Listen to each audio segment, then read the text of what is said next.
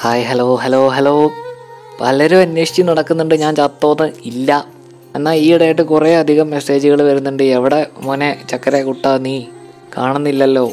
Episode ചെയ്തുകൂടെ content ഇല്ലല്ലേ? ഇല്ലെങ്കിൽ നീ എന്തെങ്കിലുമൊക്കെ ഒന്ന് പറ ആ ചാനൽ ഒന്ന് അനങ്ങട്ടെ. എന്നാൽ പിന്നെ എന്തെങ്കിലുമൊക്കെ സംസാരിച്ച് ചാനൽ അനക്കിയേക്കാന്ന് ഞാനും വിചാരിച്ചു. ദേ ഇപ്പോഴും എനിക്കറിയില്ല എന്തിനെപ്പറ്റി സംസാരിക്കും എന്ത് സംസാരിക്കും എങ്ങനെ സംസാരിക്കും എന്നൊക്കെ. ഇത്രയും നാൾ ഞാൻ ഇവിടെ എപ്പിസോഡ് ഇട്ടില്ലെങ്കിലും ഞാൻ അങ്ങ് യൂട്യൂബ് ലോകത്ത് ഭയങ്കര ആക്റ്റീവ് ആയിരുന്നു. എങ്ങനെ എത്രയും പെട്ടെന്ന് ആൾക്കാരെ ഉറക്കാം?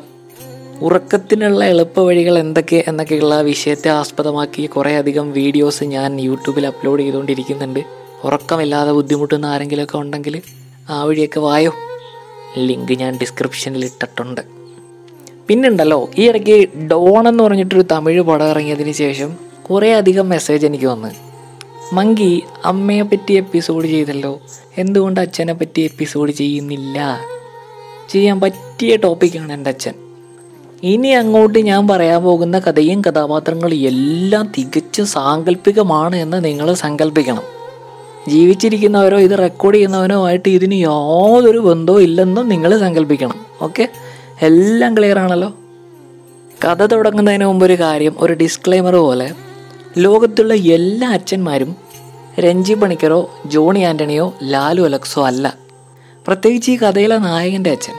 സ്ഫടികത്തിലെ ചാക്കോ മാഷോ പഞ്ചാബ് ഹൗസിലെ കൈമൾ മാഷോ ഗോഡ് ഫാദറിലെ അഞ്ഞൂറാനോ ഒക്കെ ചുമ്മാ ചമ്മിപ്പോകുന്ന തരത്തിലുള്ള ഒരു പ്രത്യേകതരം ക്യാരക്ടർ. പുറമേ നോക്കുമ്പോൾ എല്ലാ സിനിമകളിലെയും പോലെ ക്രൂരനായ അച്ഛൻ. പക്ഷേ ഉള്ളിന്റെ ഉള്ളിന്റെ ഉള്ളിൽ അഗാധമായ സ്നേഹം ഒളിപ്പിച്ചു വച്ചിരിക്കുന്നു. ഒരു മണിക്കൂറുള്ളൊരു സിനിമയാണെങ്കിൽ നാൽപ്പത്തഞ്ച് മിനിറ്റ് വില്ലനായ അച്ഛൻ ലാസ്റ്റ് പതിനഞ്ച് മിനിറ്റിൽ നന്മപരമായി അറ്റാക്ക് വന്നോ ബോംബ് പൊട്ടിയോ ഒക്കെ മരിക്കും. പക്ഷെ അപ്പോഴേക്കും മക്കൾ തിരിച്ചറിഞ്ഞിട്ടുണ്ടാവും അയ്യോ വളരെ നല്ല മനുഷ്യനായിരുന്നു. അങ്ങനെയൊക്കെ മതിയോ? ഈ ഉള്ളിന്റെ ഉള്ളിൽ ഉള്ളിൽ ഒളിപ്പിച്ച് ഇങ്ങനെ വെച്ചിട്ട് പുറമേ ഒരുമാതിരി സ്വഭാവം കാണിച്ചിട്ട് എല്ലാം നിനക്ക് വേണ്ടിയായിരുന്നു. എല്ലാം നിന്നോടുള്ള സ്നേഹം കൊണ്ടാണെന്നൊക്കെ പറഞ്ഞിട്ട് എന്ത് മാങ്ങയാണ്?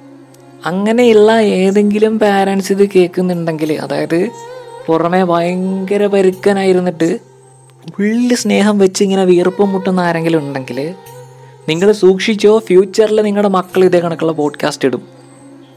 ഞാൻ കുറച്ച് വളരെ കുറച്ച് ഉദാഹരണങ്ങൾ പറയാം.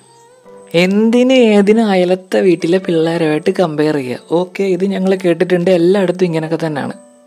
അയലത്തെ വീട്ടിലെ ചെക്കൻ ഇന്ന് സൈക്കിൾ ഓട്ടാൻ പഠിച്ചെങ്കിൽ ഞാൻ ഇന്ന് പഠിച്ചാലോ നാളെ പഠിച്ചാലോ അത് വിഷയമാണ്. എന്തുകൊണ്ട് ഞാൻ ഇന്നലെ പഠിച്ചില്ല അവനെക്കാട്ടി മുന്നേ പഠിച്ചില്ല? നല്ല ചോദ്യമാണല്ലേ? എന്ത് കാര്യമാണെങ്കിലും ആദ്യ അടി പിന്നെ വർത്താനം എന്നുള്ളൊരു ലൈനാണ് നമ്മുടെ സൈഡിൽ ഒരു കുഴപ്പം ഉണ്ടായിട്ടാവില്ല. അതൊന്ന് ചോദിക്കാനോ സംസാരിച്ച് ക്ലിയർ ചെയ്യാനോ ഒന്നും സമയമില്ല. പെറുക്കിയിട്ട് അടിക്കാൻ മാത്രം സമയമുണ്ട്. എനിക്കിപ്പോഴും ഓർമ്മയുണ്ട്. മറിഞ്ഞ് വീണ് മുട്ടുപൊട്ടി കയറി വന്നപ്പോൾ കളിക്കാൻ പോയനാണ് എനിക്ക് അടി കിട്ടിയത് ലാസ്റ്റ് അമ്മ വന്നിട്ട് എന്നെ ഹോസ്പിറ്റലിൽ കൊണ്ടുപോയി. സോറി കഥാനായകനെ. വേറൊരു അടിപൊളി കഥ പറഞ്ഞുതരാം. ഈ കഥയ്ക്കിടയിൽ ഒരു കഥ. പണ്ട് പണ്ട് പണ്ട് ഇരുപതിന്റെ ചുവന്ന കളറുള്ള നോട്ട് ഇറങ്ങിയ സമയം. ആ ഇടയ്ക്ക് കഥാനായകന്റെ അച്ഛൻ എവിടുന്നോ കുറേ ഇരുപതിന്റെ നോട്ടുകൾ കിട്ടി. ഞാൻ ഈ സാധനം ആദ്യമായിട്ടാണ് കാണുന്നത്. അതുകൊണ്ട് എന്റെ കൂട്ടുകാർ എന്തായാലും ഇത് കണ്ടിട്ടുണ്ടാവില്ല എന്നുള്ളത് എനിക്ക് ഉറപ്പാണ്. അപ്പോൾ ഞാൻ അതിൽ നിന്ന് ഒരു നോട്ട് എടുത്തിട്ട് എന്റെ കൂട്ടുകാരെ കാണിക്കാനായിട്ട് കൊണ്ടുപോയി. ഇത് കൊണ്ട് തിരിച്ചും മറിച്ചും കാണിച്ച് പട്ടീഷോ ഇറക്കി. തിരിച്ചിത് വെക്കണമല്ലോ. വെച്ചില്ലെങ്കിൽ എന്നെ കൊല്ലും എന്നുള്ളത് എനിക്ക് ഉറപ്പാണ്. സോറി കഥാനായകനെ കൊല്ലും എന്നുള്ളത് അവൻ ഉറപ്പാണ്. ഞാൻ ഈ കഥ പറയുമ്പോൾ ഞാൻ ഞാൻ എന്ന് പറയാതായിരിക്കും കുറച്ചും കൂടെ നല്ലത്. ശരിക്കും സാങ്കല്പികമാണേ. തിരിച്ച് ഇരുപത് രൂപ നോട്ട് പോക്കറ്റിൽ വെച്ചിട്ട് നടന്നു വരുന്ന എന്റെ മുമ്പിൽ നിൽക്കുകയാണ് വില്ലൻ. നീ എന്റെ പേഴ്സിൽ നിന്ന് ഇരുപതിന്റെ ഒരു നോട്ട് എടുത്തായിരുന്നോ? എടുത്തു.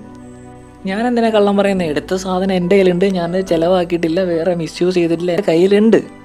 പിന്നെ അവിടെ നടന്നത് എനിക്ക് ഓർമ്മയില്ല. കുറേ അടിച്ചു. വഴക്ക് പറഞ്ഞു. കൂട്ടുകാരുടെ മുമ്പിലിട്ട്. പോട്ടെ സാരമില്ല. കുട്ടികൾ അങ്ങനെ ഒന്നും ചെയ്യാൻ പാടില്ല. എന്ത്? മോഷ്ടിക്കാൻ പാടില്ല. ഞാൻ മോഷ്ടിച്ചല്ലോ ആരെടുത്ത് പറയാനാ? ആരെ പറഞ്ഞ് ബോധിപ്പിക്കാൻ? എന്റെ കയ്യിലുണ്ടാ പൈസ. ഞാൻ എങ്ങും കൊണ്ട് കളഞ്ഞിട്ടില്ല. ഒന്നും വാങ്ങിച്ച് തിന്നിട്ടുമില്ല. പോട്ടെ. വീട്ടുകാരറിയാതെ രക്ഷകർത്താക്കൾ അറിയാതെ പൈസ എടുത്തു കഴിഞ്ഞാൽ വഴക്ക് കിട്ടും അടി കിട്ടും എന്നുള്ളത് എനിക്ക് മനസ്സിലായി.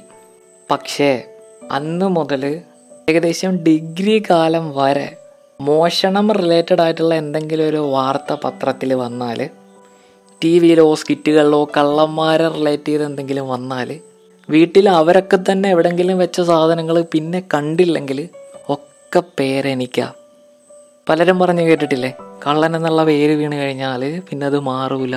പക്ഷെ ഞാൻ കട്ടില്ല. എന്നിട്ട് എനിക്കത് വീണു. വീണ്ടും വീണ്ടും വീണ്ടും കുത്തി കുത്തി കുത്തി നോവിച്ചുകൊണ്ടിരുന്നു എന്ത് മാങ്ങയ്ക്ക്? പോട്ടെ സാരമില്ല. നമ്മൾ സ്കൂളിലൊക്കെ പഠിക്കുന്ന സമയത്ത് മുടി വല്ലാണ്ട് വളരുമ്പോൾ സ്കൂളിൽ നിന്ന് പറഞ്ഞു എടാ നാളെ മുടി കട്ട് ചെയ്തിട്ട് വരണം. ഓക്കെ. വീട്ടിൽ വന്ന് പറയും അച്ഛാ മുടി വെട്ടണം കൊണ്ടുപോകും എല്ലാ സമയമില്ല നീ പൊക്കോ. ഓക്കെ. നമ്മൾ പോകും മുടി വെട്ടി തിരിച്ചു വരുമ്പോൾ അത് ഇഷ്ടപ്പെടില്ല. കയ്യിലിരിക്കുന്ന കത്രികയാണോ കത്തിയാണോ എന്തെങ്കിലുമൊക്കെ വെച്ച് അവിടുന്ന് ഇവിടുന്ന് മുടിയൊക്കെ വലിച്ച് പറിച്ച് കട്ട് ചെയ്ത് കളയുക. ആ പരട്ട തലയും വെച്ച് സ്കൂളിൽ പോയിരിക്കുക. സ്കൂളിൽ ചെല്ലുമ്പോൾ കൂട്ടുകാരെ കളിയാക്കും ടീച്ചേഴ്സ് ചോദിക്കും ഇത് എന്ത് ഇത് സംഭവം? പറയാൻ പറ്റില്ല പറഞ്ഞില്ല. അത് ടീച്ചറെ ഞാൻ വെറുതെ കത്രിക വെച്ചിട്ടൊക്കെ ചെയ്ത് നോക്കിയതാ. ചെയ്ത കുറ്റത്തിനും ചെയ്യാത്ത കുറ്റത്തിനും ഒക്കെ വഴക്ക് പറയാൻ ചൂസ് ചെയ്യുന്ന സമയം ഭയങ്കര സ്പെഷ്യലാണ് കറക്റ്റ് നമ്മൾ എന്തെങ്കിലും കഴിക്കാനായിട്ട് വന്നിരിക്കുമ്പോൾ റെഡി വൺ ടു ത്രീ എന്ന് പറഞ്ഞ് അങ്ങ് സ്റ്റാർട്ട് ചെയ്യും. നല്ല രസമാണ് ഇങ്ങനെ അടിപൊളി വർത്താനവും കിട്ടിയിട്ട് ഫുഡ് കഴിക്കാൻ. എന്താ അല്ലേ? ഇങ്ങനെയുള്ള പല ദാരുണമായ അവസ്ഥകളിൽ കൂടെ കടന്നുപോയി കടന്നുപോയി കടന്നുപോയി. അവൻ പല സിനിമകൾ കാണുമ്പോഴൊക്കെ അതിൽ അച്ഛന്മാരൊക്കെ നന്നാവുന്നുണ്ട്. പക്ഷേ അവന്റെ അച്ഛൻ മാത്രം അങ്ങോട്ട് സെറ്റായില്ല പക്ഷെ പറയാറുണ്ട്. ഇങ്ങനെയൊക്കെ നമ്മളെ ദ്രോഹിച്ചാലും വേണ്ടുന്നതൊക്കെ വാങ്ങിച്ചു തരാറുണ്ട്. എവിടെങ്കിലുമൊക്കെ ആഴ്ചയിൽ ആഴ്ചയിൽ കറങ്ങാനൊക്കെ കൊണ്ടുപോകാറുണ്ട്. ഒക്കെ ഒക്കെ ഉണ്ട്. പക്ഷേ കയ്യിൽ പൈസയുള്ള ആർക്കും ഇതൊക്കെ ആവാം. ഇതിന് അച്ഛനാവണമെന്നോ കുട്ടിയാവണമെന്നൊക്കെ ഉണ്ടോ? എന്റെ കയ്യിൽ കുറേ പൈസ ഉണ്ടെങ്കിൽ എനിക്ക് ആരെയൊക്കെ സിനിമയ്ക്ക് കൊണ്ടുപോകാം? ആർക്കൊക്കെ ഫുഡ് വാങ്ങിച്ചു കൊടുക്കാം? അതുകൊണ്ട് ഉള്ള സമയത്ത് കുറച്ച് സ്നേഹവും പരിഗണനയൊക്കെ പിള്ളേർക്ക് കൊടുത്തു കഴിഞ്ഞാൽ അത് അച്ഛനാണെങ്കിലും അമ്മയാണെങ്കിലും അത് തിരിച്ച് കിട്ടും. എനിക്കത് വല്ലാണ്ട് തിരിച്ചു കൊടുക്കാനുള്ള ഒരു സാഹചര്യം ഉണ്ടായില്ല. എന്തായാലേ ഞാൻ എന്തൊക്കെയല്ലേ പറഞ്ഞു കയറി പോണേ?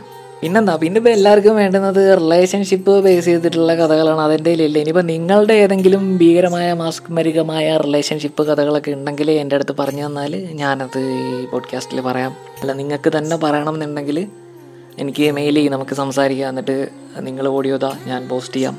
സത്യമായിട്ടും ഒരു കണ്ടന്റും ഇല്ലാണ്ട് എന്ത് ചെയ്യണമെന്ന് അറിയാണ്ട് ചാനൽ മരിച്ചു പോകാണ്ടിരിക്കാൻ മാത്രം ഇടുന്നൊരു സാധനമാണ്. അപ്പോൾ എല്ലാം പറഞ്ഞ പോലെ